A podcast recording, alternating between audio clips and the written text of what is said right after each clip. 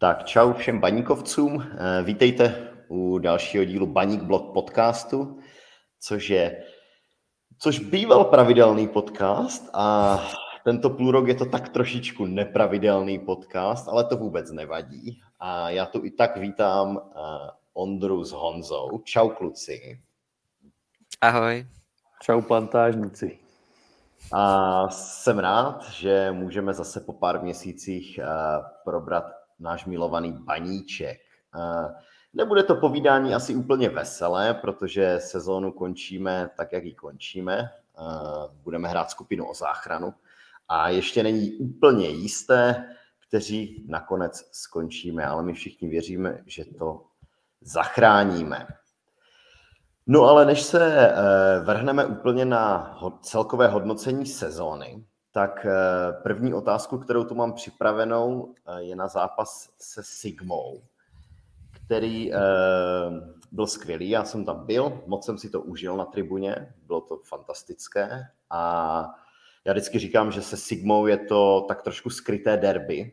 Neříká se tomu derby, ale tak trochu to derby je. Eh, přijde tam plný stadion, přijede tam dva až tři tisíce baníkovců, Sigmáků, pokud jsem to se správně díval, bylo okolo sedmi tisíc, to znamená, eh, jich na nás přišlo v podstatě tolik, jako jich chodí třeba na Spartu nebo Slávii. Eh, takové, takové malinkaté nenápadné derby.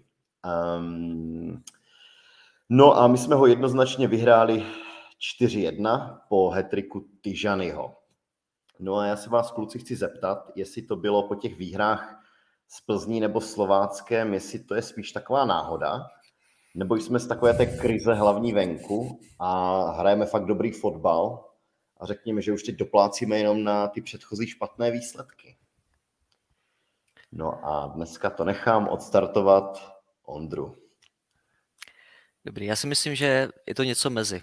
Že ani nejsme úplně jako uh, nahoře, jakože fakt máme super formu, ani už nejsme tak úplně dole. A řekněme, že ten zlom přišel po reprezentační pauze, kdy se ten kádr, nebo respektive ta základní sestava relativně dost omladila a ještě do toho vstupují další faktory, že eh, po delší době teda máme střelce, střelce, do kterého by to nikdo moc jako neříkal před měsícem a půl, kdy byl schopen ze dvou metrů přestřelit prázdnou bránu, ale prostě pracoval na sobě, má i přínos vlastně pro, pro tu hru toho týmu, hodně balonu na něj míří, on dokáže udržet svoji velkou postavou, dokáže tu akci rozehrát do strany a pak si prostě naběhne do toho vápna a teďka, když se mu začal dařit, tak to tam sází. A vzhledem k tomu, že Almáš je stále ještě z formy, nebo řekněme když nastoupí, tak třeba má i smůlu, že třeba trefí tyčku, břevno nebo něco prostě mu zabrání v tom gólu, tak eh, to je jedna z věcí, co jsme potřebovali, útočníka.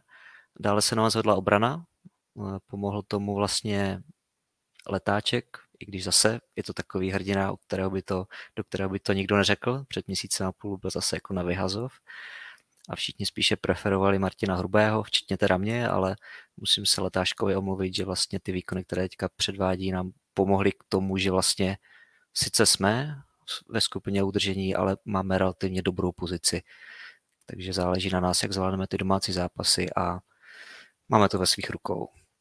A ještě další věc, která tomu pomohla, té zlepšené formě, jako obecně zlepšená obrana, kde v tuhle chvíli vlastně nejvíce září Eneobitry, který dal dva góly dokonce jako nadstavbu a má strašně vysokou úspěšnost těch soubojů a vlastně když to hodně hoří, tak on tam vždycky je. Takže to jsou takové ty tři základní věci, které nás stáhnou nahoru, ale neřekl bych, že to je jako, zase jsou to prostě nějaké jako individuální výkony. Jo. Neřekl bych, že celý ten tým šel úplně jako nahoru a už prostě teďka je to jako na titul, na poháry, zdaleka ne. Zdaleka ne a ta cesta ještě bude, bude dlouhá. Jo, ten samotný zápas v Olomouci asi jako bavil každýho. Počínaje atmosférou, tím, že Baník dal čtyři góly plus jeden neuznaný, samozřejmě výhra taky fajn. A, a ta hra vlastně taky nebyla špatná. Jo. Ty zápasy s Olomoucí opravdu vlastně člověka většinou baví. A ten, ten na podzim trochu méně, no, když ty góly padaly jenom do naší sítě.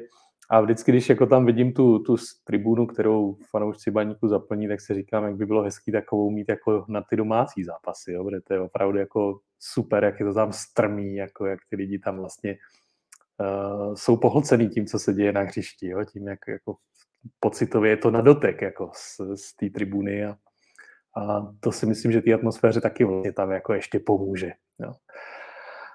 No, já tomu, k tomu. Já úplně stejnou, stejnou už roky si přeju, že jestli někdy budeme stavět nový stadion, tak si normálně přeju něco jako tri, tribunu Sigmy za naší brankou. To by byla úplná fantazie. Promiň, mm, že si do toho skáču. Je, dobrý. A k eh, tomu dotazu, jestli už je to nějaký setrvalý stav, tak mně přijde, že je prostě brzo to hodnotit.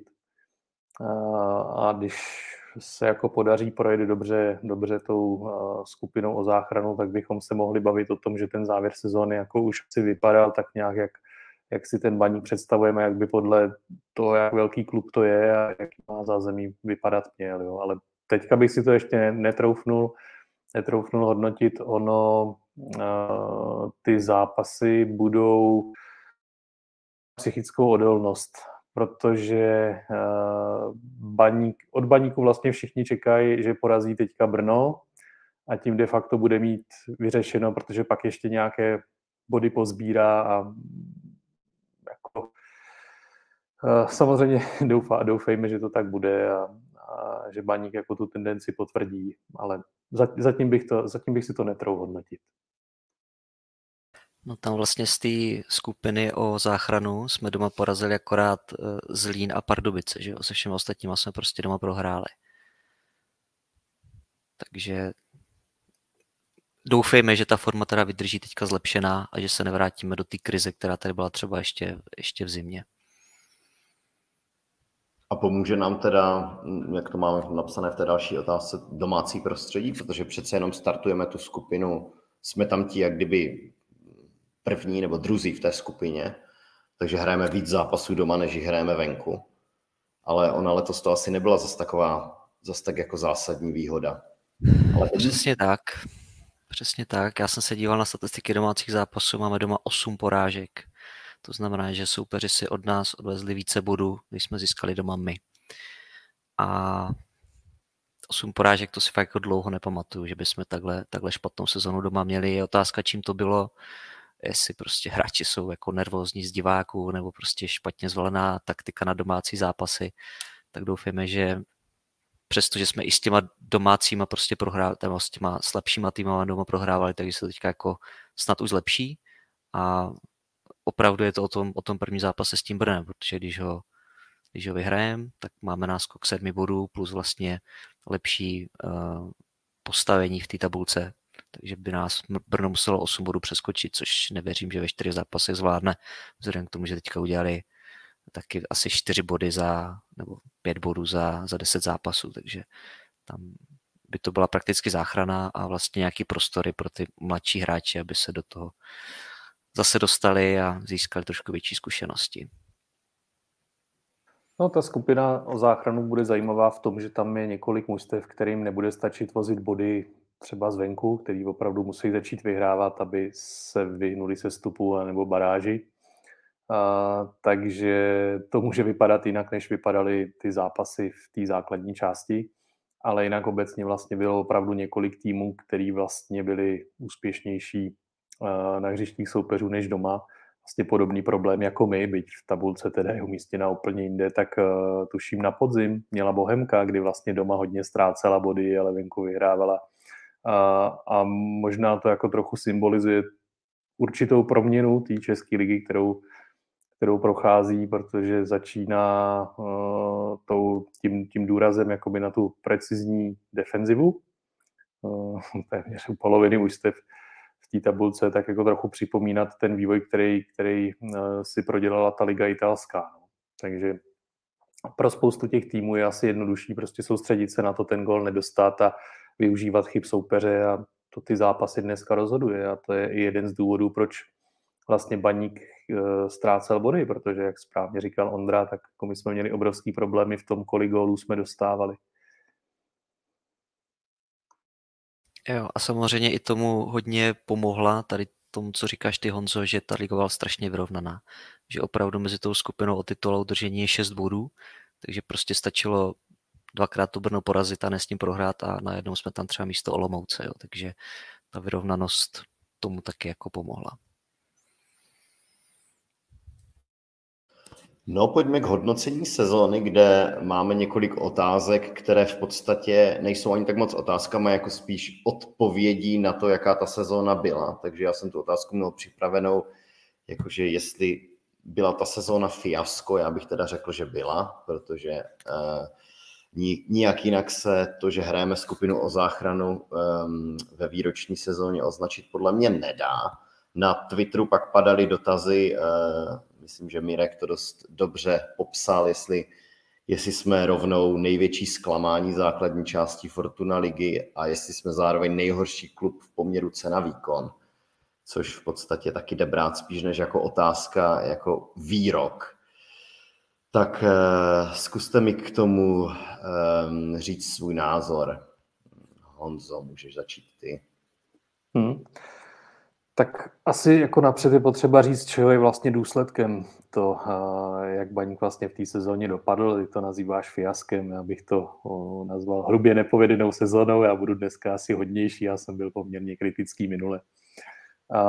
A podle mě je to důsledek chybných rozhodnutí, který ten klub udělal vlastně před touhle sezónou nebo v průběhu toho podzimu. První z těch chyb asi bylo angažování Pavla Vrby, jakkoliv se mi to jako neříká s radostí, tak ukázalo se, že ten tým a Pavel Vrba dohromady prostě neladil. A druhou takovou osudovou chybou bylo, že v létě se vlastně nepřivedli posily na ty mm, posty, o kterých se vědělo, že jsou problematický a to byly ty kraje zálohy, nebo obecně kraje sestavy. S tím vlastně Baník bojoval už celý jaro, kdy ztratili krajní hráči produktivitu.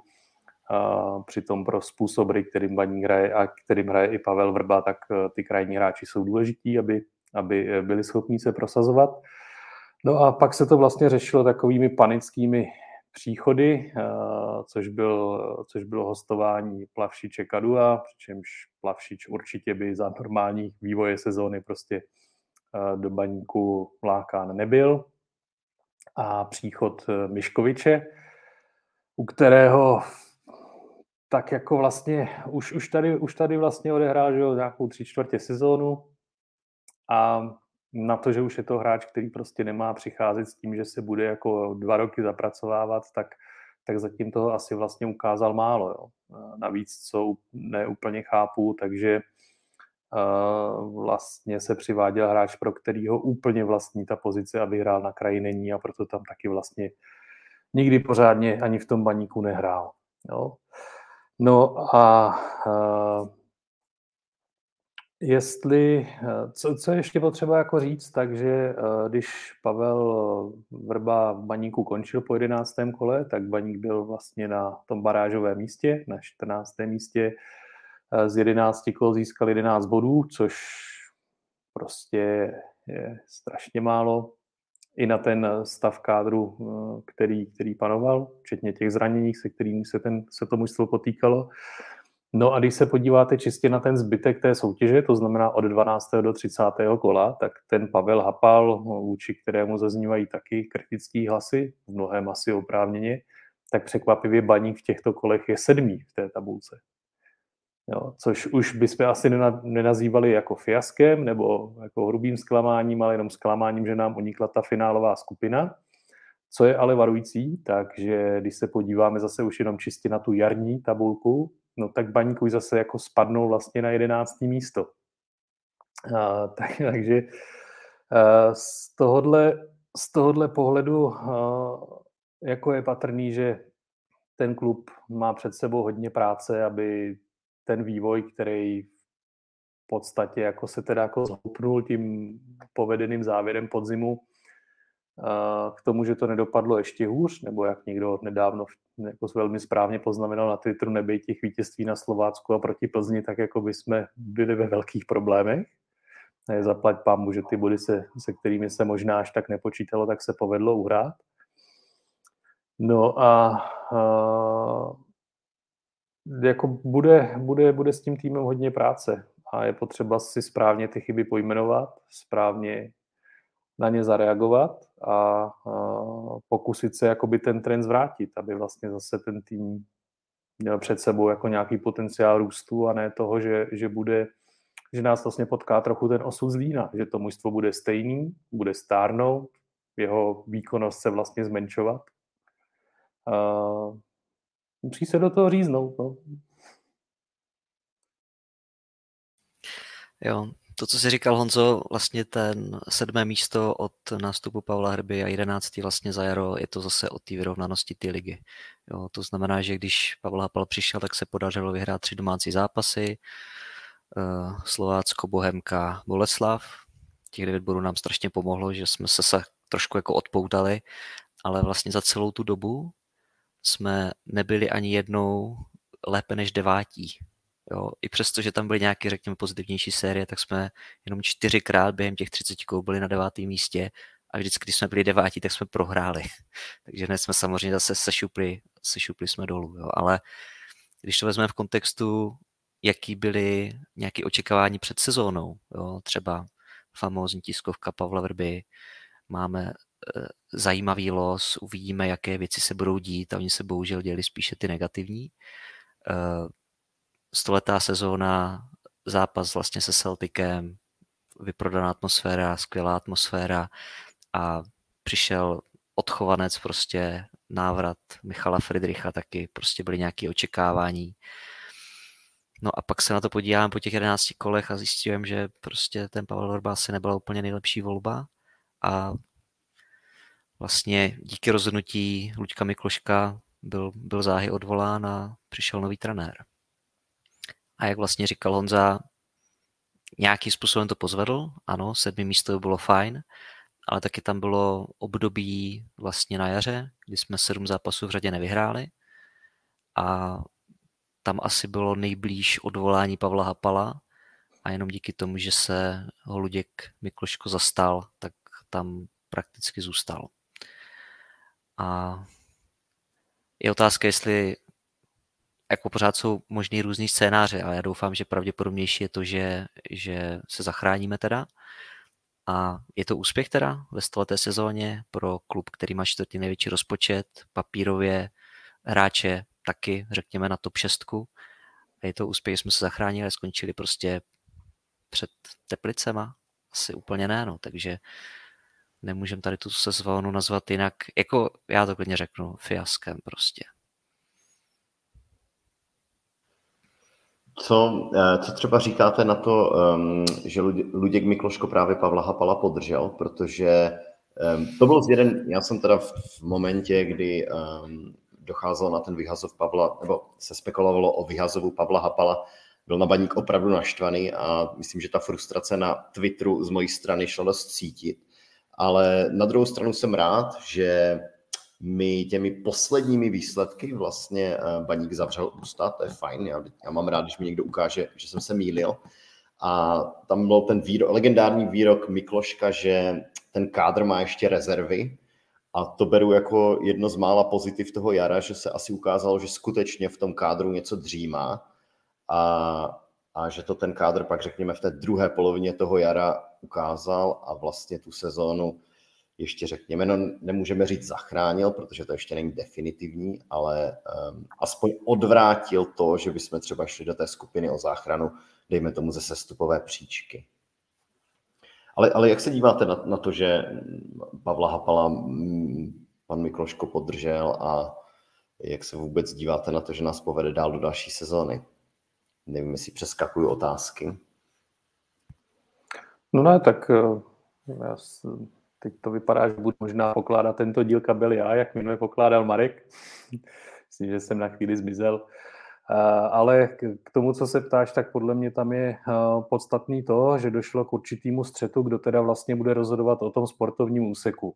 A v tom střetu Luděk Mikloško svůj názor ustál oproti svým některým oponentům v klubu a to považuji za dobrou zprávu pro baník. Upřímně řečeno, Nevím, když, když se podívám na to, kteří trenéři jsou volní, v český, v českém prostředí úplně nevidím nikoho, jako, kdo by byl volný. Připadalo v úvahu, že by mohli jít do baníku, nebo už třeba v minulosti takovou nabídku třeba neodmítl, což už je asi taky třeba trochu limitující potom pro nějaký další jednání tak úplně tam jako nevidím někoho, ze kterého, z koho bych si sedal na zadek a říkal si, o to je jasně lepší volba než Pavel Hapal. O tom, že bychom vypláceli trenéry Svědíka Veselýho nebo, nebo někoho takového, uh, to si myslím, že taková, taková situace ještě taky nenazrála. No a to, že Luděk Mikloško ten uh, střed o, o Pavla Hapala ustál, tak si myslím, že je celkově pro baník dobře, protože Luděk Mikloško pracuje stále. A dneska jsem se dozvěděl docela potěšující informaci, že nějaké změny, co se týká podmínek pro hráče, jejich rozvoj, se neřeší jenom káčku, ale že, že dojde k velmi hezkému personálnímu návratu k mládeži, k baníku. Byť to není přímo trenerská pozice a, a, a jako brát si lidi od mistrů v nějakém sportu, tak je, tak je určitě hezké, takže si myslím, že to, bude, že to bude zase jako správný krok k tomu, aby docházelo k prevenci nějakých zranění a podobně u mládeže, takže uh, z toho, co dělá Luděk Mikloško, tak prostě ty kroky mi dávají, uh, dávají logiku a, a dávají i určitou naději, že možná ta změna jako že baník vyletí někam k těm pohárovým příčkám, že nebude rychlá, že spíš si myslím, že to bude jakoby nějaký pozvolný obrat, víc stavění jako na základech, na nějaký tý DNA, o který dlouho mluvíme, ale věřím, jako, že ta práce tam probíhá k tomu, aby už ta příští sezóna byla výrazně lepší než ta, než ta která za těch teda pět záchranářských kol skončí. Mm-hmm. No já jsem tu otázku měl formulovanou i, Jan, i na Ondru, takže protože to je tvůj výrok nebo tvůj hashtag, jestli, jestli teda Hapal je ten správný lodivod, který vytvoří, nebo už tvoří ten baník 2024, eh, s nímž budeme touto dobou příští rok tak nějak oslavovat eh, to, že jsme se dostali do poháru. Asi bych to takhle neřekl úplně. Uh, řekněme, že o tom, co jsme se letos jako zachraňovali, tak příští sezóna měla být taková jako stabilizační a bez nějakých jako více ambiciozních cílů. Před, přece jenom nás čeká přestavba, budou tam hráči starší, prostě, který musí skončit, jo, prostě nemůžou hrát do 45. A vlastně první část toho řezu, ty základní sestavy už vlastně proběhla. Jo. Prostě víme, že se posadil Laštůvka, vím, že se posadil Fleischmann, posadil se Kuzmanovič, který měl, řekněme, ještě velice dobrý podzim, ale prostě na jaře 0 plus 0. Hovoří za to, že prostě ofenzivní hráč by měl mít asi lepší statistiky. Ale co bych si ještě představoval víc, je tam zapojování více hráčů z Bčka. Jo, nehledat průměrné hráče ala Miškovič v zahraničí, a spíše dát šanci těm mladým klukům, kteří prostě za ten baník budou tu trávu žrát a budou fakt za tu šanci vděční. Jo, protože si myslím, že v tom Bčku ty typy těch hráčů jsou. A zrovna i na těch postech, kde nás ta bota tlačí, to znamená, řekněme, nějaký střed zálohy. Ať už se bavíme o Drozdovi nebo Hláňovi. Takže rozhodně tihle hráči by si tu šanci zasloužili a doufám, že, že ji dostanou. A místo, aby jsme třeba jako jo, musíme udělat nějaký řez v kádru, jo, ale ten kádr je poměrně široký. Uh, uvidíme, jak to dopadne s hráčema na hostování. Zase přeskakuju na jinou otázku, ale nějaký doplnění tam bude potřeba, ale kdyby to byly prostě tři hráči, kvalitní, tam, kde nás tlačí bota, tak uh, nemá cenu jich kupovat prostě pět, šest nějakých průměrných a nedej bože ještě na hostování, jo, protože ty hostování se fakt jako neosvědčily. To vidíme prostě už druhým rokem za sebou, že fakt to hostování není úplně dobrá cesta. Jo, člověk je jako opatrný, říká si, jo, dobře, tak máme toho šehiče, tak ho vyzkoušíme a pak si řekneme, jestli jo nebo ne. Zase, mohl tam hrát mladší hráč z toho Bčka, no, na, na ty jeho pozici. A myslíš, že se třeba když mluvíš o tom, že v Bčku čekají šikovní kluci, myslíš, že se toho třeba dočkáme už teď v té nadstavbě v momentě, kdyby bylo matematicky jisté, že se zachráníme, že třeba někdo z Bčka dostane na ten úplně poslední zápas, kde už o nic nepůjde, že dostane šanci? Nebo je to, je to spíš věc až jako přípravy a, a, a léta?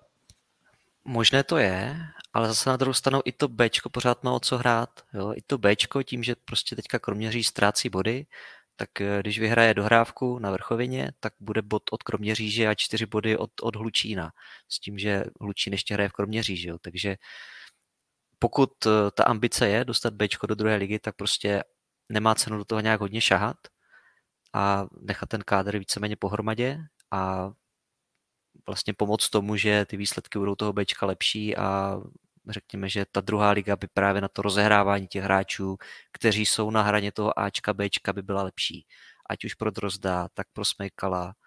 Může se tam rozehrát svozil po zranění, může tam prostě předvést zase nějaký lepší výkony Petr Jaroň, který teďka té šance v Ačku dostává minimálně, takže asi jako šance to je, ale spíše by to bylo na nějakých jako konkrétních postech, kde já nevím, třeba bude někdo vykartovaný nebo se někdo zraní, tak je šance povolat někoho opravdu z toho Bčka. No, ale já obecně musím říct, že to považuji docela základ Pavla Hapala, že se nebojí příležitosti mladým hráčům dát. To se netýká jenom Šína, který ho vlastně zapracoval do základní sestavy, vypadl z ní jenom kvůli zranění. A to, to, to dělal jako v poměrně těžké situaci, jo, kdy hrál o sebe. To jako chtělo nějakou odvahu, stejně jako ty kroky, které udělal vlastně v té reprezentační pauze. To, kdyby nevyšlo, tak už jako nebyla cesta, jak by se zachránil.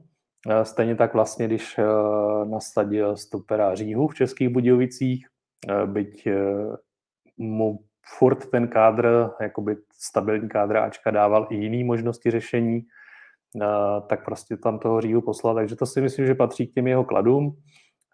A k té otázce, jestli ve chvíli, kdyby se Baník už jako jist, jisto jistě vyhnul baráži, měl tyhle ty kluky třeba vyzkoušet v lize, tak jak obecně jsem jako zastáncem toho, aby prostě ta prostupnost byla a ty hráči dostávali tu šanci, tak tady jako z takového možná iracionálního hlediska, který jako se netýká jenom baníku, ale celý té soutěže, tak vlastně si říkám, jako jestli by to potom třeba vlastně částečně nenarušilo regulérnost jako té soutěže, a jenom pocitově, jako samozřejmě sportovně ne, to je jako v pořádku, ať ty hráči hrajou, ale, ale eh, furt si myslím, že jako aby to bylo nějak sportovně spravedlivý, tak ten baník by se měl vlastně do všech těch zápasů jako stavit nejsilnější sestavu, kterou, kterou má k dispozici. No, bych nerád, aby pak docházelo k nějakým překvapivým výsledkům a, a, a hrálo se jako takhle s tím jménem toho baníku, že jako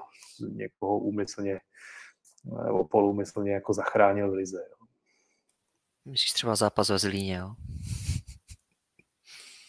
Uh, hele,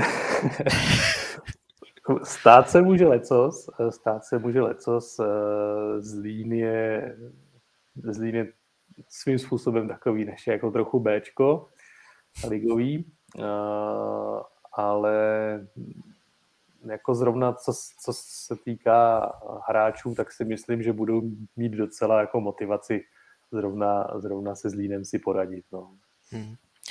Jako za mě by dávalo smysl použít ty hráči, kteří jsou v Ačku, ale momentálně jako moc nehrajou. Jo, může tam být ten, ten Svozil, Jarda Svozil, potom třeba, já nevím, pojezdný zase teďka vypadl ze základní sestavy, tak se tam může vrátit, ale neberu to, že by to bylo oslabení. Prostě já pojezdného beru jako rovnocenou kvalitu s Davidem Liškou. Eh, pak tam máme napravo Saneha, který taky zase moc nehraje, tak si ho prostě zase oťuknout, jestli prostě má cenu, aby jsme dále v kádru měli takového hráče, když se nám třeba bude vracet Defe, anebo je to taky poster, je potřeba doplnit. Jaroň Buchta, klasicky prostě více, více minut, ale to jsou členové prostě Ačka, tam to neberu jako, že by to bylo nějak oslabení. Spíše už si je zkoušíš na tu příští sezónu, protože evidentně Plavšič nebude, Kadu s otazníkem, jestli bude nějaká dohoda s Plzní, takže za mě hrát tyhle ty hráče, které už v tom jsou. No ale když už jsme to nakousli, uh, tu kontroverzní otázku, tak uh, kdo by bylo nejvýhodnější, aby teda spadl a kdo naopak ne, vzhledem, vzhledem k baníku. Takže ten zlým potřebujeme teda jako udržet v té lize, jo? A, a spíš, to přejem, spíš to přejem těm pardubicím.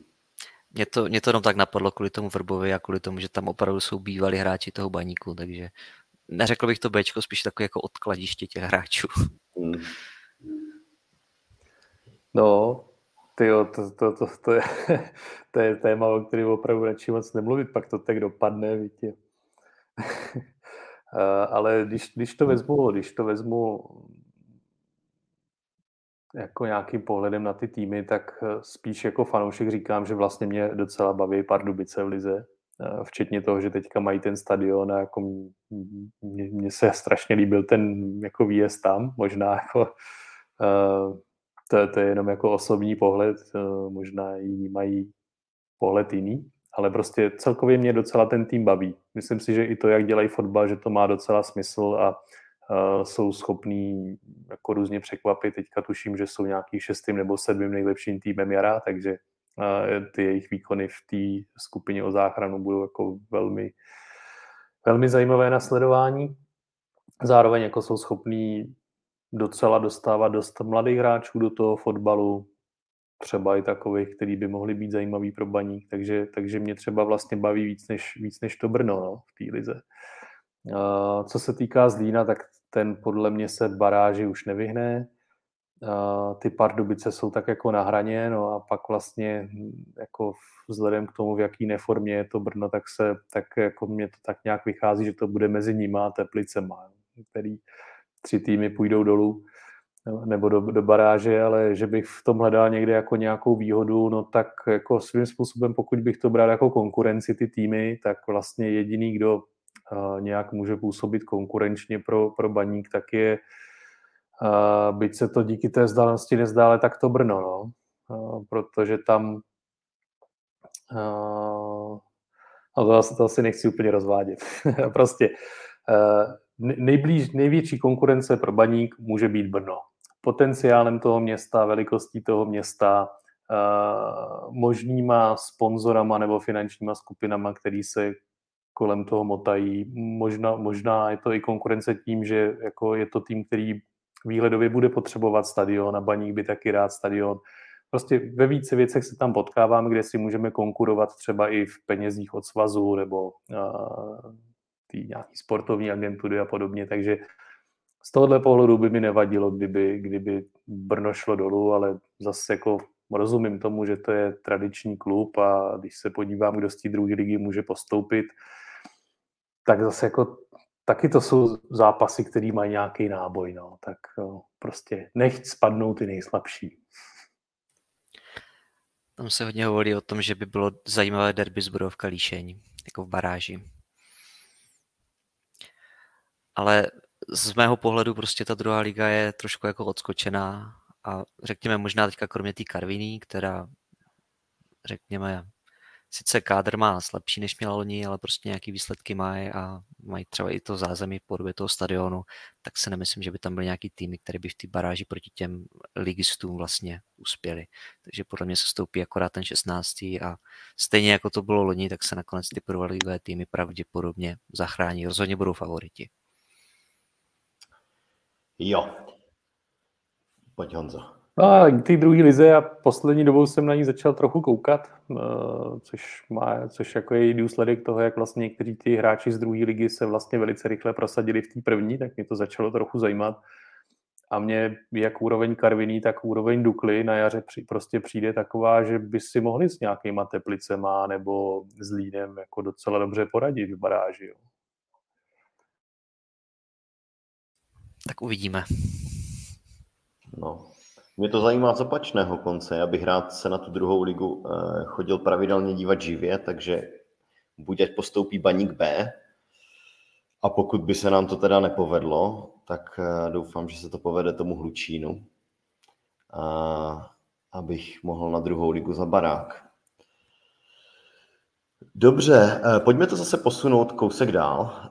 Ehm, hvězda posledních dní byl samozřejmě Tyžany. A ta otázka, kterou k němu máme připravenou, je, jestli na něm je patrné, že Pavel Hapal je typ trenéra, který dokáže hráče někam posouvat.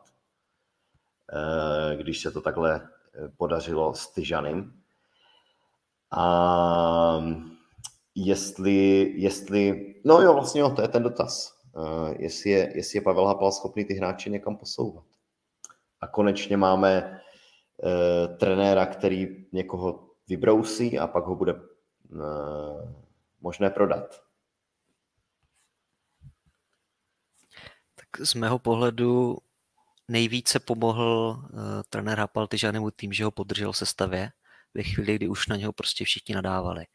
Jo, že prostě dostával se do šancí, jo, což byl asi jako jediný z toho baníku, který ty šance měl, ale neproměňoval je.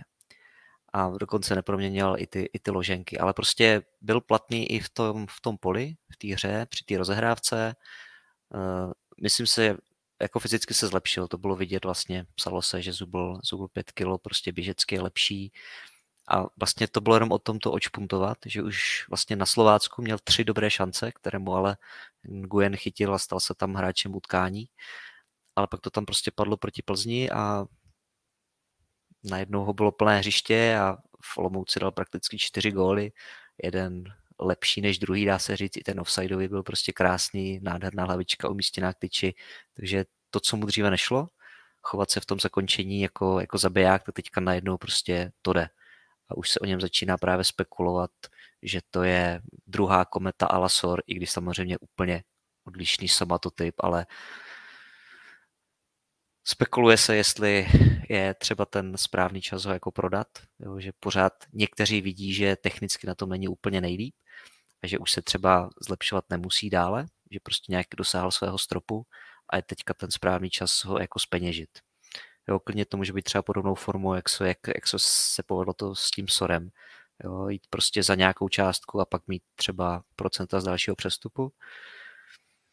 A já si myslím, že zrovna v útoku nás jako ta pata úplně netlačí, že přestože Almáši to jaro neměl povedené, tak pořád je to kvalitní útočník. Jo? A ve chvíli, kdy bude zdravý a bude mít plnohodnotnou přípravu, což mu samozřejmě teďka v zimě chybělo, a díky tomu trvalo strašně dlouho, než se do toho dostal a vlastně se do toho reálně jako nedostal.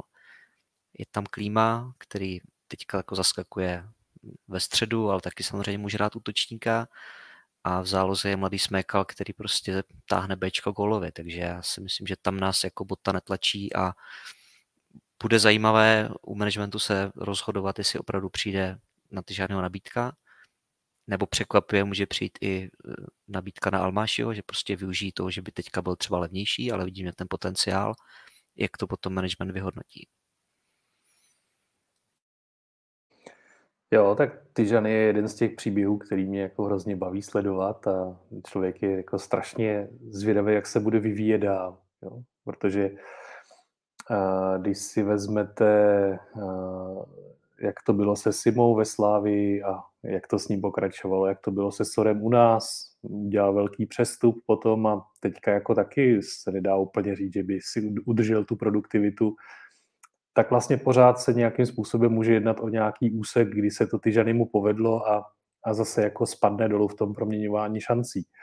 Já úplně nevěřím tomu, že je možný, aby se hráč naučil během nějakých prostě dvou, čtyřech týdnů zakončovat, Eh, takže si myslím, že mu, že mu vlastně teďka jde jako by ta dobrá karta, kdy, kdy mu to do té branky padá, samozřejmě ať mu to vydrží co nejdíl.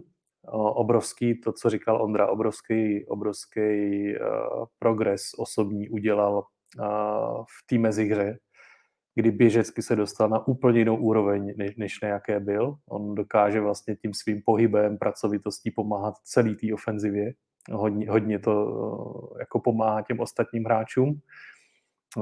V tomhle tom takový přirovnání mě napadá, který jako je hrozně jestli lichotivý nebo nelichotivý, ale že vlastně tímhle s tím je trochu uh, standou teclem jako baníku, jo, teďka, že, uh, že je to prostě hráč, kdy uh, ne vždycky musíme všichni vidět ten přínos, který pro tým má, uh, ale ten trenér ho tam třeba vidí a je to pro něj důvod, proč ho v té sestavě držet a to, to je možná ten důvod, proč ho Pavel Hapal v sestavě držel, že už tam ten přínos viděl pro ofenzivu toho týmu, i když neproměňoval ty šance.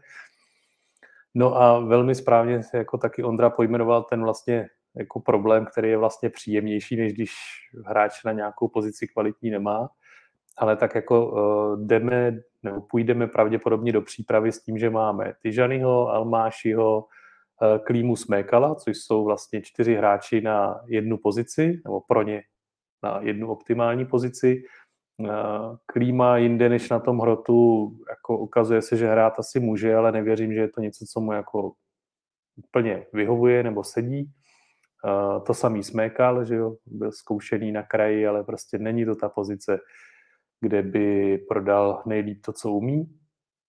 No a teď jako přijde nabídka na Almášiho nebo Tyžanyho, jako bylo by to svým způsobem vysvobození, jak tu situaci řešit, ale já si nejsem úplně jako jistý, že jeden nebo druhý jsou v takové pozici, aby pokud nějaká nabídka přijde, tak vlastně splňovala parametry, které eh, by uspokojily představu baníku. No.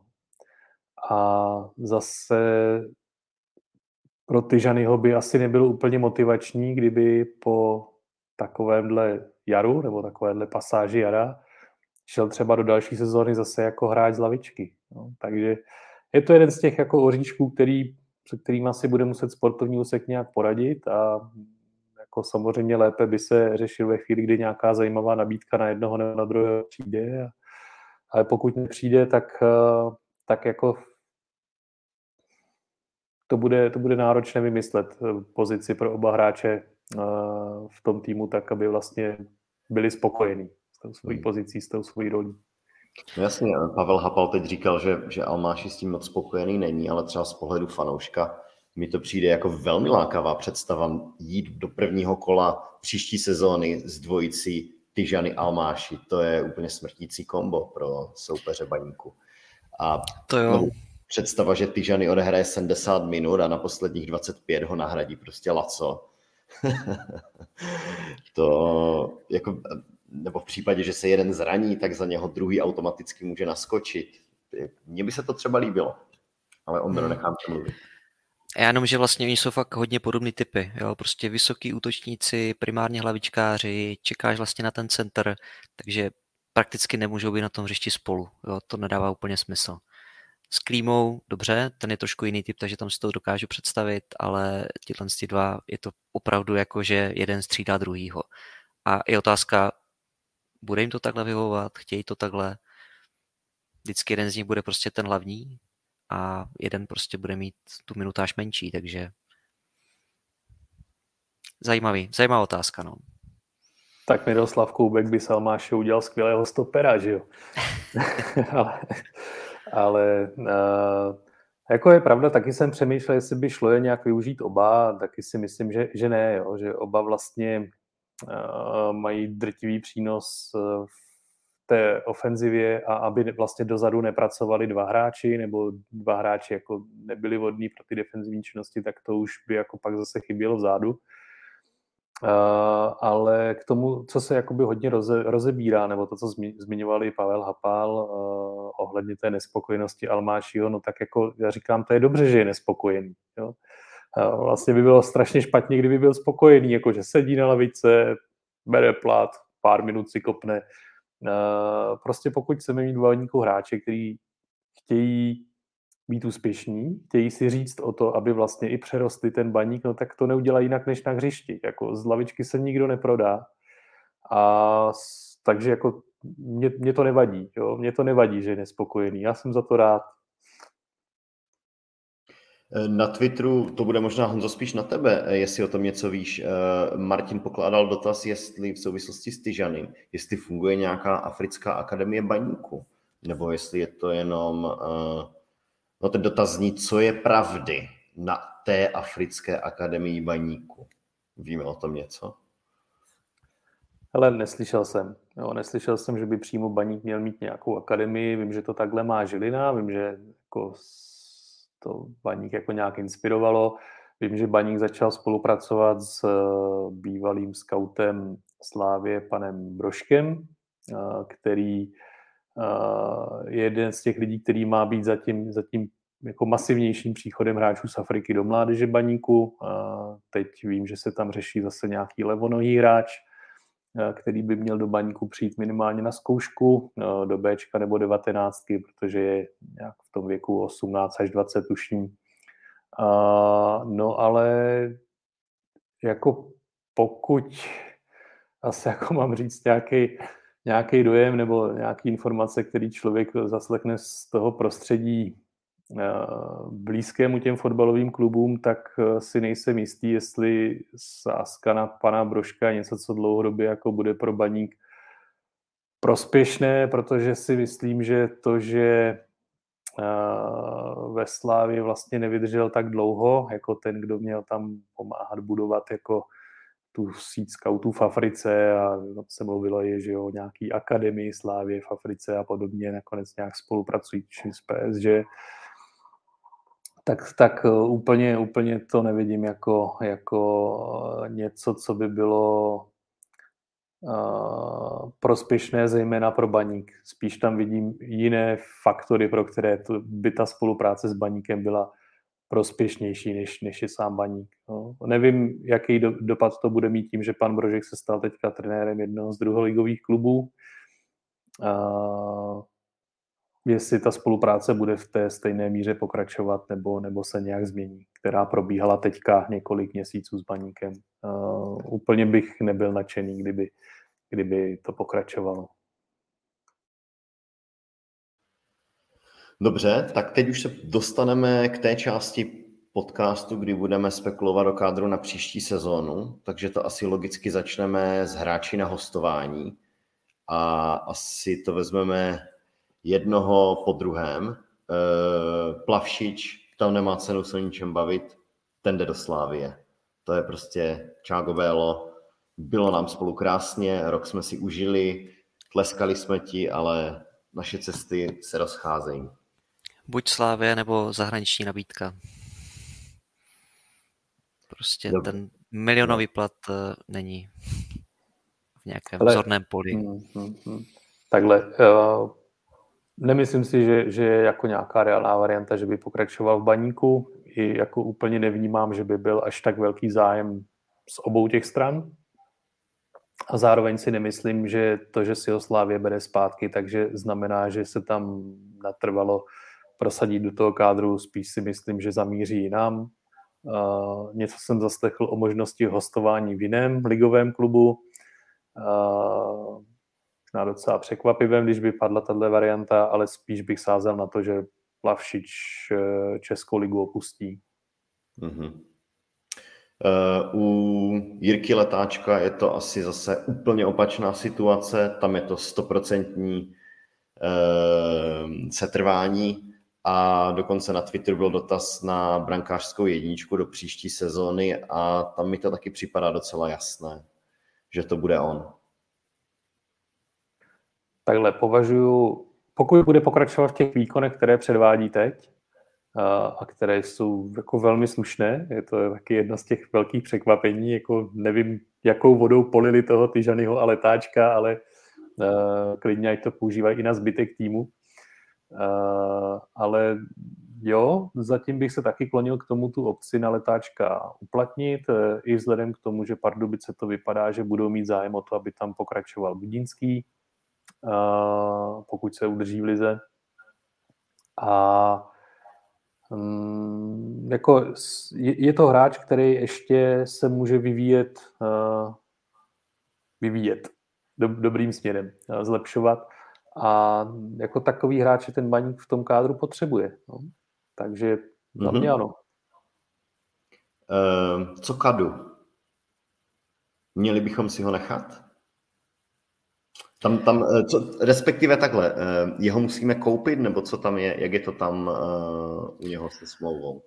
Musel by se Baník dohodnout s Plzní, protože obce na něj není, ale vzhledem k tomu, že Plzeň má poměrně široký kádr, velice pravděpodobně skončí na třetím místě, takže bude hrát kvalifikaci o konferenční ligu. Nemyslím si, že by eh, ho, ho potřebovali, jo? že prostě ty hráče tam mají a spíše se těch některých hráčů budou zbavovat, takže možná nějaká rozumná cena za koda by mohla být, takže tam určitou šanci vidím, že by mohl u nás zůstat a vzhledem k tomu, že ty výkony se zlepšovaly a je to jeden jako z techničtějších hráčů, který ti fakt eh, zlepší přechod do útoku třeba, takže myslím, že by se nám i hodil. A jako přijít obě křídla ze základní sestavy by asi bylo dost drsný. Takže, takže i s tímhle způsobem asi vedení bude uvažovat. Mm-hmm. Jo, já jenom doplním, že skutečně takový jako náznaky jsou, že no, už nějaké oťukávání probíhá, eh, protože jak Kadu, tak Baník by zájem o spolupráci mít měli eh, z toho, co jsem slyšel a zatím to naráží na problém ceny, protože Plzeň, která ho tehdy získávala vlastně s vidinou, že půjde hrát tu ligu mistrů, tak vlastně přeplácela některé konkurenční zájemce, včetně Baníku, a teďka zatím je to nastavené tak, že by ráda dostala alespoň eh, ty prostředky, které vlastně za něj vynaložila. Byť částečně kompenzovala nějakým, eh, nějakou hráčskou náhradou nebo hostováním. To nevím, jak přesně bylo, ale prostě zatím ten požadavek je mm, jako na eh, obvyklou cenu nákupu baníků docela, docela vysoký. No. Um, a teď Markův oblíbenec uh, v sestavě baníku Šehič. Uh, kdyby bylo na Markovi, tak už v kádru není. Um, co, co je váš názor?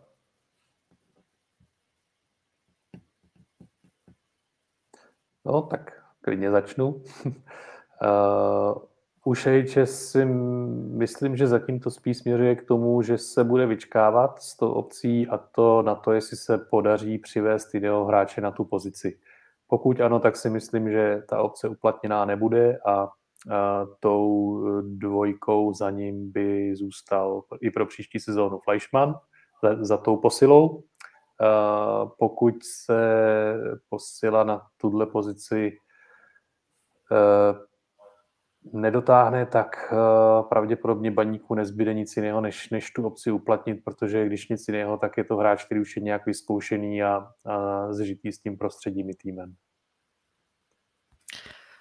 U Šejče je problém, že vlastně má strašně nevyrovnaný výkony. Jo, že jeden zápas zahraje dobře, i když samozřejmě kvalita centru si myslím, že obecně je hodně slabá u něj. A to je právě to, co to krajního hráče potřebuješ. A pak má třeba propada jako v Boleslavi, kdy blbě rozehraje a vlastně pak ještě špatně vyběhne, aby napravil tu chybu a tím pádem úplně uvolní Kuše, který pak jde sám ze strany na, na brankáře a vlastně rozhodne celý ten zápas. Takže, takže průměrný hráč a pokud se chceme posouvat výš, tak on nás do té šestky prostě jako nedotlačí. Dobře, uh, pojďme teď k hráčům, kteří by se mohli k baníku připojit a jednu otázečku jsem si připravil na Sebastiana Boháče, který s Karvinou eh, možná postoupí do první ligy. Má tam za sebou 20 zápasů, 4 góly a je to možná jeden z nejzajímavějších hráčů, který od nás hostuje někde jinde. A myslíte si, že je to jasný kandidát na, na zařazení do Ačka baníku? Jako za mě by se rozhodně vyzkoušet měl, ale problém je, že vlastně hraje stejnou pozici jako Kaloč a Boula, takže vlastně není to post, kdy, kde by nás jako tlačila bota. Takže hmm. buď jeden z těch z tří hráčů ten post změní a ze šestky půjde třeba na osmičku, anebo jako zase spekulace, bude šampionát 21, Kaloč kapitán 21. Možná teďka je více vytěžován, i když třeba nemá takovou formu. Boula v těch zápasech, vždycky, když nastoupil, tak nezdá se mi, že by nějak vyloženě zklamal. Defenzivně si prostě ty své úkoly odvede, takže tam nás bota netlačí a kdyby Kaloč odešel, tak eh, samozřejmě boháče vzít, ať máš prostě boulu boháče prostřed na šestku. Takže za mě záleží zase, jak to bude s těma dalšíma pohybama v kádru. Mm-hmm. Jo, s tím se nedá než souhlasit, protože ideální scénář je, že, že přijde jako nějaká skvělá nabídka na Kaloče, který se tím posune někam se i výkonnostně, výkonnostně dál a vlastně bez toho, aby baník musel vynakládat prostředky na přestup, tak má jako připravenou velmi dobrou náhradu, kdy jako tou jedničku pak může být buď Boula nebo, nebo Boháča, ani u jednoho jména bych se nebál, že se to stane jako nějakým citelně slabým místem sestavy. No, co se týká, co se týká Boháče, tak samozřejmě v případě, že by uh, neodešel ani Kaloč, ani Boula, tak jako optimální, aby Karviná postoupila do ligy a, dál pod trenérem Hejduškem, který hraje dost velkou roli v tom, jak jako tam Boháč uplatnil. A celkově na něj jdou teda výborný reference, jakým způsobem pracuje s hráči, takže, takže uh, by jako bylo i asi pro něj prospěšný, aby vlastně ten skok do té ligy udělal tam a furt si ho tam baník jako držel jako tu náhradu na, na stejnou pozici ve své sestavě. No a v případě, že, postoupí, že by postoupilo B, což já furt považuji za reálný, že příští ročník té druhé ligy to B baníku hrát bude, no tak pak by to bylo jako hodně na úvahu, jestli by měl jako být jedním z základních kamenů toho B v druhé lize, aby vlastně se klub nepotýkal s tím, co se potýká třeba to slavistické B, že v podstatě napadáka tam, a nebo jestli, jestli by měl třeba se trvat v Karviní nebo se trvat v Karviní na hostování, i kdyby nepostoupila do ligy, nebo jestli mu hledat jako nějakou jinou, jiné hostování. K tomu bych se úplně ne, neklonil. No. Jako ta spolupráce s trenérem Hejduškem mu svědčí, takže když by šla zachovat tak, a nebylo pro ně vyžití v baníku, tak asi optimum.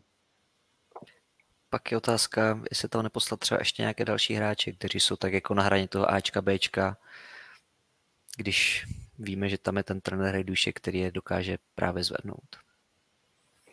Jako tam furt mám pocit, že jsme strašně zavraždili jako kariéru uh, brankáře Murina kterého, kterého do té kabiny, že jo, taky chtěli v létě, uh, nejspíš by tam byli jedničkou, uh, přímo právě trenér ho tam chtěl, on se bohužel tehdy Radovan zranil, uh, takže vlastně zůstal v baníku, teďka byl poslán do těch Vítkovic, aby jim pomohl jako se záchranou, ale tam prostě jako je chudák celkově v tom, jakou, jakou roli tam plní a, a bohužel už jako zase, zase má rok pryč, bude mu 23, takže to je jako zase jeden z těch příkladů toho, kdy se, kdy se to zacházení s tím hráčem vlastně nepovedlo. No. A otázka je, no, kdo by tam měl jít, no. Z těch, z těch hráčů, kteří jsou na hraně, podle mě jako spíš je důležitý hodně ten kádr vyčistit, zmenšit, a vlastně říct si, tohle je to jádro, na kterým chceme stavět. A když si projdeme vlastně poslední třeba ty dvě, tři sezóny, tak Baník eh, těch hráčů na hostování posílal docela dost. Eh, někteří vlastně nikdy se neprosadili do toho háčka Baníku a z mýho pohledu jako fakt nemá vlastně význam ty hráče jakoby dál držet. Tak udělejme to, co, dělá, to, co dělají některé jiné kluby, že je pošlou pryč s předkupním právem, ale jako opravdu z nich udělají kmenový hráče jiného klubu a to máš možná, Ondro, jako pravdu, že u některých by, jako by se ta Karviná nabízela, že jo? jim to pomůže s rozpočtem, že získají úplně zadarmo nebo v podstatě zadarmo nějaké hráče, kteří jsou třeba tak na pomezí té první, druhé ligy. Nevím, jestli některý z těch teda, který jako vlastně furt držíme jako kmenoví hráče, jsou až takhle dobří, nebo jestli spíš to není na tu druhou ligu jenom. Uh, tak jako to, to nějaká cesta být může, ale jinak vlastně zase až tak moc těch hráčů, třeba v tom Bčku, který by až takhle se tlačili jako eh, do, do, tý nej, do toho nejvyššího stupně toho fotbalu nevidím. Tam by asi fakt jsem viděl jako optimální, kdyby se povedlo postoupit tomu Bčku, oni vlastně mohli pracovat furt v tom stejným prostředím eh, a jenom zase jako s vyššími nároky na svoje výkony díky tomu, že by hráli vyšší soutěž.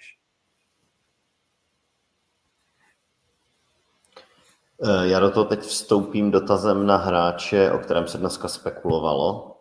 A tím je Řezník, který za nás hrál.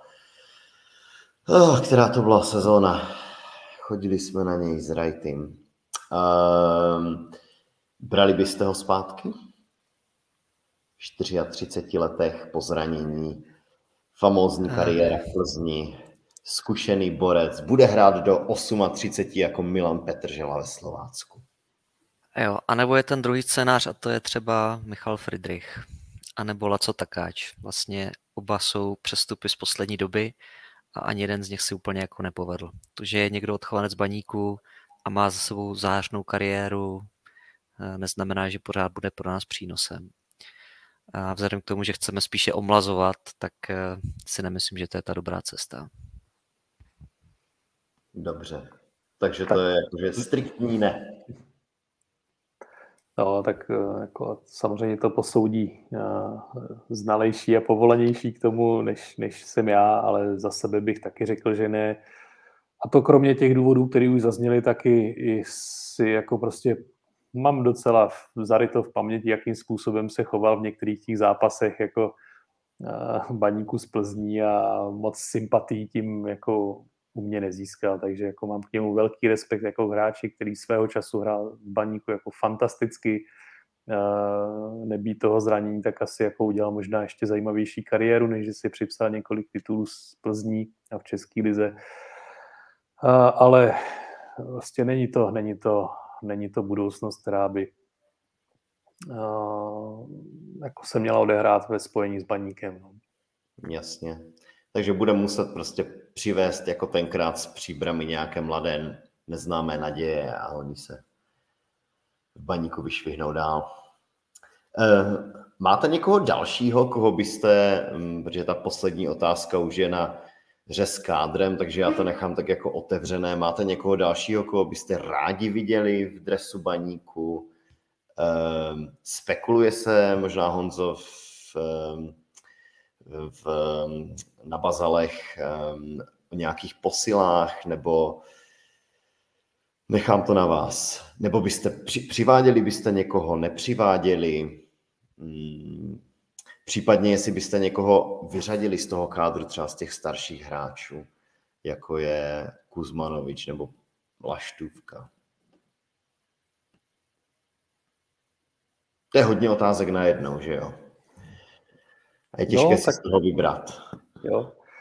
Hele, podle mě se můžeme bavit jako o každém tom jednotlivém méně a jako můžeme se o něm bavit klidně dlouze, a, a jako v různých variantách, a, ale základní, co podle mě k té úvaze patří, je tak říct si prostě, jaký je ten cíl a na, jak, na jakou dobu je ten cíl stanovený. Protože když správně určíš ten cíl, tak jenom podle toho seš potom schopný správně rozhodovat ty jednotlivé kroky ohledně jednotlivých hráčů.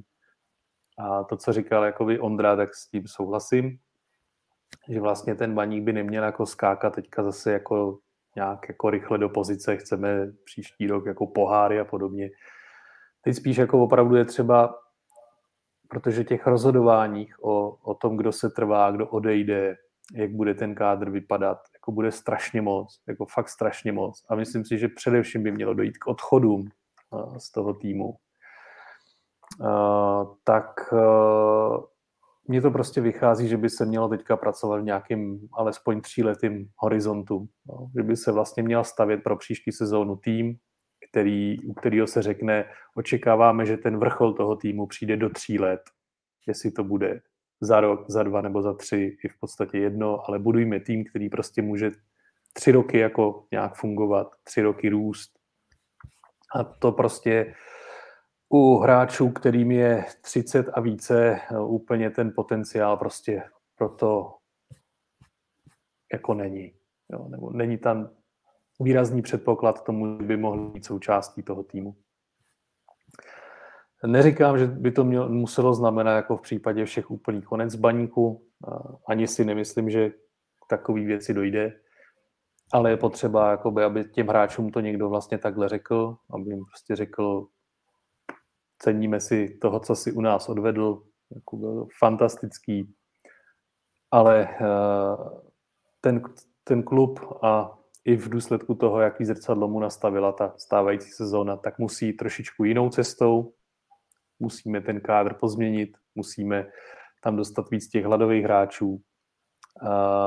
A buď ty hráči jakoby přijmou tu jinak definovanou pozici svojí v tom týmu a můžou jako velmi dobře pracovat v předávání zkušeností, občas pomoct Bčku, třeba začít i se chystat, kromě toho, že budou jako převážně na lavice, naskakovat do těch zápasů jako náhradníci, tak třeba i na tu kariéru po fotbale, docela dobře třeba s tím, s tím jako pracovala Plzeň s těmi stárnoucími hráči. Hodně jich má teďka v těch strukturách, někteří fungují prý velmi dobře, jo. díky tomu, že jsou nasáklí tím klubem.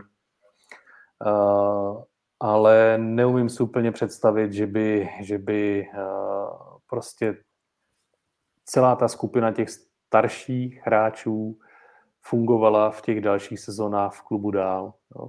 Opravdu bych bral jako varování to, co potkává ten Zlín, kdy ty hráči třeba ještě vlastně furt výkonnostně vypadají, jako že na to mají, ale pak na tom hřišti se ukazuje, že jako dohromady už to nefunguje, že, že už je to jako vyčerpaný, přežilý a že už ani impuls, impulzy pomocí nekonečných výměn trenérů, jako v podstatě každý půl rok, tři čtvrtě rok, jako už to mužstvo dlouhodobě nenakopnou. Že vlastně už potom není schopný opustit to pásmo boje, boje o záchranu. A ta jako aktuální sezóna prostě musí být pro baníky v tomhle tom varování. Prostě tak jako umíme hráče přivádět, tak se s nimi musíme umět loučit. A není to jako nic zlýho. Vždycky to asi trochu bolí, jako já k některým těm hráčům, který se to bude pravděpodobně týkat, taky vlastně jsem si získal jako vztah, protože jako fakt eh, dali nám spoustu zážitků, ale vlastně je to, je to stejné jako ve všech vztazích, pracovních, mezilidských, prostě někdy je naprosto v pořádku, že to dojde do bodu, kdy si obě ty strany musí jako rozumem, spíš než tím citem říct, jako tohle je ta hranice jako toho maxima, který jsme dosáhli a teďka vlastně pro obě strany bude vhodný, když jako se ta se ta uh, šňůra jako přepne a ten vztah bude ukončen. Ano, potom jakoby po letech třeba vlastně to umožní, že ty vztahy jsou lepší, než aby se vlastně to jako nějak uměle udržovalo dál. A pak vlastně to bylo o to, o to bolestivější pro obě ty strany. Tak to bylo strašně komplexní a pěkné, takže děkujeme. Tyhle, to, to byl filozofický přesah. do, do Nemám, co bych ale... dodal. Jo, ale, je prostě... ale ono, ono to tak v podstatě je, jo, jako tak Ondro, ty jsi jako taky prostě zkušený manažer a víš, že takhle to je a člověk nedělá ty rozhodnutí rád, ale prostě někdy dojde to do toho bodu, kdy ví, že je udělat musí. A když je neudělá, tak neubližuje jenom jako tomu celku a vlastně i sobě, hmm. protože vlastně tím jenom jako posiluje to pouto jako minimálně časový a pak je to fakt o to těžší udělat, ale že v důsledku jako konečným je to špatně i pro ty lidi, se kterými vlastně to, to pouto jako přetínáš. Jo. Um, Chtěli jsme zodpovědět, eh, to teď skáču úplně do jiných vod, ale chtěli jsme odpovědět ten Filipův dotaz z Twitteru, že jestli je vůbec nějakým způsobem možné, že sáhneme po trenérovi podle toho, jak dopadne liga. Nebo k tomu jsme se, k tomu jsme se vyjadřovali, že by náhodou přišel Svědík, kdyby to se Slovácko nedopadlo. Já už jenom jako proutám po Twitteru a, a, a, a dívám se, co tady ještě přistálo. Ale bylo by to pěkné, kdyby přišel Svědík, ale nemyslím si, že to je teďka na stole. Ono by to asi ani nebylo dobré. Já si myslím, že Hapal to teď rozdělal docela dobře a, takže je vlastně správné, že s ním budeme do té příští sezóny. To je jako můj názor. Teda. Ještě to musí dotáhnout teda. Hmm, ještě to musí ještě, dotáhnout. Ještě šest bodů aspoň. Jo. Jo, tak je, jako je, no. je, je, je předčasný, jako to říkal s nějakou definitivou, ale prostě pokud baník to jako důstojně zvládne, to znamená, že bude první nebo druhý v té šestičlenné skupině, eh, tak jako je všechno nastavené tak, aby Pavel Hapal pokračoval a, a jako ta příští sezóna ukáže, jestli prostě má co baníku dát nebo ne.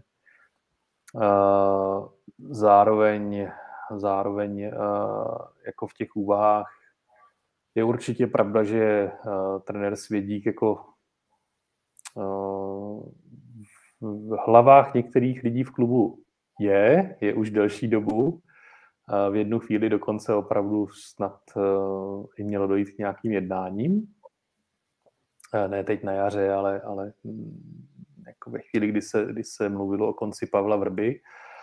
Ale zase uh, z toho fotbalového prostředí a, a i minimálně od jednoho člověka z baníku, tak jako by jdou uh, určité pochyby, ne co se týká toho, že Svědík dokáže skvěle připravit ten tým a vlastně dokáže dostávat z těch hráčů maximum, ale je to, je to zajímavá myšlenka, která prý sedí na dva trenéry v Lize a to je Trpišovský a Svědík, že oni tím, jak dostávají ty hráče na maximum, tak zadělávají na zdravotní problémy v těch týmech.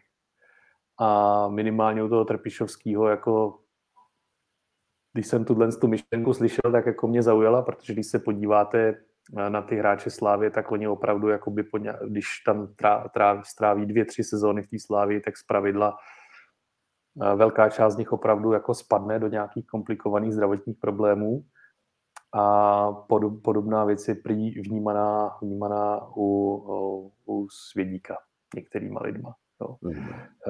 Ne, nepřijde mi to pocitově tak, ale je pravda, že tomu, do toho Slovácka jsem jako tak nekoukal, jestli to, jestli to jako má nějaké opostatnění v počtu zranění nebo chronicky se opakujících zranění těch hráčů. Ale vybavuju si, vybavuju si slova třeba Dana Holcera, který říká, že vlastně jako nikdy v životě netrénoval tak moc, jako pod, pod trenérem Svědíkem. A to byl zvyklý na docela, docela velký dávky třeba ze Sparty. Já si myslím, že naopak Slovácku se ty zranění celkem vyhýbají, že tím, jak mají poměrně starý kádr, tak je překvapivý, že pořád hrajou, řekněme, ve 12-13 lidech velkou část té sezóny. Takže tam bych řekl, že se to jako nepotvrzuje úplně. Hm. Jak říkám, jako nekoukal jsem na to, to bych potřeboval nasledovat za nějaký další, delší úsek, ale prostě je to názor, se kterým jsem se setkal.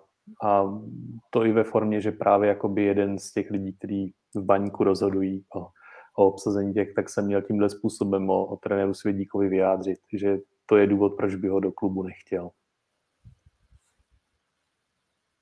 Um, někdo se nás tu ještě ptá, jestli víme aspoň, co ty posily. Víme, víme jako nějaké jméno, které třeba by hrozilo, hrozný výraz, nějaké jméno, které by jako, uh, o které by byl třeba zájem v baníku? Nevíme. Zatím, zatím je na to moc brzo, tak ono přece jenom... Víme, víme. No já se dívám na tebe, Honzo. No, jo, jo, jo. No, tak uh, už v zimě probíhaly nějaký kontakty se zmrzlým Solomouce. Tam ten zájem baníku je dlouhodobější a teď to vypadá, že to zase nabírá nějaký obrátky, takže to je ten hráč na tu levou stranu, který jako bude nějakým způsobem řešen. Uvidíme, jestli to dopadne nebo ne. No a jedno jméno, který asi bude znít hodně překvapivě, ale zaznamenal jsem ho v souvislosti s tím, kdyby odešel buď Almáši nebo Tyžany, k čemuž ale zatím jakoby není žádný důvod si myslet, že to tak bude, protože žádná jako reálná nabídka na ně zatím jako není tak se Baník měl začít údajně trošku vyptávat v Karviní, jak je to s uh, jejich představou odstupného za Durosinmiho, který je na hostování s obcí v Plzni. Uh, ale Plzeň pravděpodobně, pokud nezíská nového majitele, tak nebude mít úplně sílu tu obci uplatnit. Takže mhm. to je asi překvapivý jméno, ale, ale nějak v nějakých úvahách nevím, jak moc reálných, ale figuruje. Zajímavé. Mně by, se, mně by se líbil ten zmrzlý už kvůli tomu, že ta trasa Olomouc Ostrava se mnohokrát v minulosti vyplatila a hráči to nemají daleko. A kromě, kromě jejich super tribuny eh, rád vídám v Ostravě i jejich dobré hráče. Ale to je jenom taková ironická poznámka. Ondro, ty jsi chtěl něco dodat? Uh, jenom ještě tam byla nějaký spekulace na toho Kanakima, Kanakimu, nebo jak se jmenuje přesně? Uh, Kanakima na Zvyškova. Zvyškova. Uh, no, nemyslím si úplně, že to je jako tak žavý, jako, jako uh, byl zájem třeba během toho podzimu. No. A tam je smutný, že jsme si třeba nechali utéct toho kuše. Je otázka prostě, jak reálná ta nabídka z naší strany byla, ale evidentně prostě Boleslav přitlačila víc a ukazuje se, že, že ten hráč na to má, že se prosazuje a je spousta dalších hráčů, který, s kterými se Baník třeba rozloučil a teďka jsou oporou svých prvoligových týmů. Dominik Janošek, Kuba Pokorný, jehož dres mám zrovna na sobě, protože jsem ho vyhrál v titrové soutěži. Podepsaný, řekni, že je podepsaný. Je, je podepsaný, no, je podepsaný. Můžu ukázat, nevím, jestli to bude vidět teda tady ze strany. Omlouváme se posluchačům na uh, Spotify a podobných platformách, ale dres je skutečně podepsaný. Jo, má ho tam Ondra. uh, no, uh, jako uvidíme. To, to léto bude hrozně zajímavý, ať, ať to dopadne jakkoliv. Před tím sportovním úsekem je hrozně moc práce. Já si myslím, že jako pokud někdo má představy, že, že uh, přijde, já nevím, 6-7 posil, takže jsou lichý, uh, ten způsob práce Luďka Mikloška je odlišný, založený na dlouhodobějším otáčení kormidlem než jako nějakých razantních změnách, takže uh, očekávám, že pokud se uplatní obce u letáčka Kadua, tak uh, další změny budou, nebo další příchody budou dva až tři, ale měli by to být hráči, kteří opravdu jako nebudou typu uh, nechci říkat úplně konkrétní jména, ale prostě nebudou, nebudou to hráči, o kte, u, u kterých se bude počítat s tím, že buď to vyjde nebo ne, budou tak jako doplněním kádru. Uh, takovým přestupům by měl být konec, by měli by to být hráči, kteří uh, prostě budou na úrovni, řekněme třeba toho Bitryho, který teďka jako velmi pomáhá té defenzivě baníků. No. A Takže... to, asi, to asi třeba jako ten zmrzlý jako splňuje vlastně jako dokonale, že by přesně rovnou zapadl do té skládačky prostě na tu levou stranu baníku. A ještě Ondro, jak jsi mluvil o Kušejovi, tak uh, kolem toho jako byla spousta spousta informací, které třeba nevyznívaly pro baník úplně lichotivě, uh, třeba i ve směru k Pavlu Hapalovi, uh, což jsem nepovažoval jako takhle. Je asi pravda, že za ním přímo nejezdil Pavel Hapal, ale jezdil za ním jiný člen realizačního kádru, který se s ním bavil. Ale myslím si, že i ze strany toho hráče jako nebyla ta největší preference směrem na baník. No, asi kdyby, kdyby baník víc tlačil na pilu, tak by v baníku skončil, protože mezi kluby ta dohoda jako byla vlastně už daná, se dá říct. Přesto prostě ten hráč skončil jinde. Souhlasím, že ze sportovního hlediska je to škoda. Na druhou stranu prostě taky je fajn, když, když v tom baníku budou především hráči, kteří jako jsou pevně si jistí v tom, že za baník hrát chtějí. No. Hmm. Jo, tak já jsem samozřejmě rád, že už nebudem ty průměrné hráče tahat, pokud je to teda pravda, doufám, že ano. A no more Miškovič. Jo, a možná... Já jsem nechtěl to jméno říkat. Já jo. Takže Miškovič odejde. Jako myslíš Žostova do Karviní? a Hejdušek ho zvedne. A ne, ne, nebo do, do Táborska. Jo, hele, tak jako zase si řekněme, tak to by pro toho hráče vlastně taky bylo nedůstojný. Jo. Uh, protože protože zase jako je férový říct, že on, on zbudil zájem více klubů mm, z České ligy, že dokonce jsem slyšel, že jako opravdu i ta Slávě se na ně nějak jako jela párkrát podívat. myslím, že i s Ondrou, když jsme se nedávno viděli, tak jsme probírali jako tu věc, že je vlastně zajímavý, že z té chorvatské ligy se spousta těch hráčů jako neprosadila poslední dobou v té české lize. Na mátkou třeba Alvir, že jo, který přicházel jako velká hvězda do Slávie, pak to ještě nějak zkoušel v Plzni, dokonce v Příbrami a, a nikdy to jako nebylo ono, nedokázali se na tu soutěž adaptovat. Baník byl na to upozorňován, že stejný problém bude mít Miškovič, stejně se pro něho rozhodl. A i z toho, co je slyšet, jako jak vypadá ten hráč na tréninku, tak on nepochybně jako nějaký kvality má. Ale ten problém je, že uh, už je taky ve věku, kdy asi jako ta adaptace na tu Českou ligu není úplně jednoduchá. Jako už není ve věku, kdy může jako nějak úplně zásadně měnit ty svoje návyky fotbalový, který, který má odmala nějak vštěpovaný a najednou jako by měl jako výrazně přitvrdit, jako zintenzivnit, zrychlit. A to, je, to je asi jako obtížný v tom věku. No ale vlastně to, co jsem říkal minule, jo, tak jako jaký má smysl přivádět hráče, u kterých jako víme, že ta adaptace může být dlouhá, když kvůli tomu nedáme prostor na adaptaci jako vlastním odchovancům. Hmm. Dobře, a zodpovězme tohle už poslední dotaz a jdeme. E, co se stalo, nebo jak, to, jak nakonec dopadl Tanas Papadopoulos? Uspělo to tam, nebo spolupracuje se? Nevíme, víme. Já myslím, že jo, že je součástí dneska toho, no. toho uh, scoutingového týmu a že pracuje. Super. Výborně. Uh, já už vidím, Ondra se trápí, takže... já? Mně tady hlavně zašlo slunce, takže jsem tady ve tmě, jo, takže nestihl jsem si rozsvítit. Ne, takže pro, pro dnešek už je to fakt všechno. Uh, doufám, že se uvidíme ne úplně tak pozdě, jako, jako to bylo, no, že ta prodleva nebude tak velká, jako byla teď mezi těma posledníma dvěma dílama. Uh, kluci, díky. Uh, Taky díky, díky Honzo. Jo. Mějte se dobře, ať nám baník dělá radost. Jo, díky všem, co nás posloucháte. Klasická formulka je, že jsme na všech možných platformách a těšíme se na vás zase příště. Tak čau. Pěkný večer.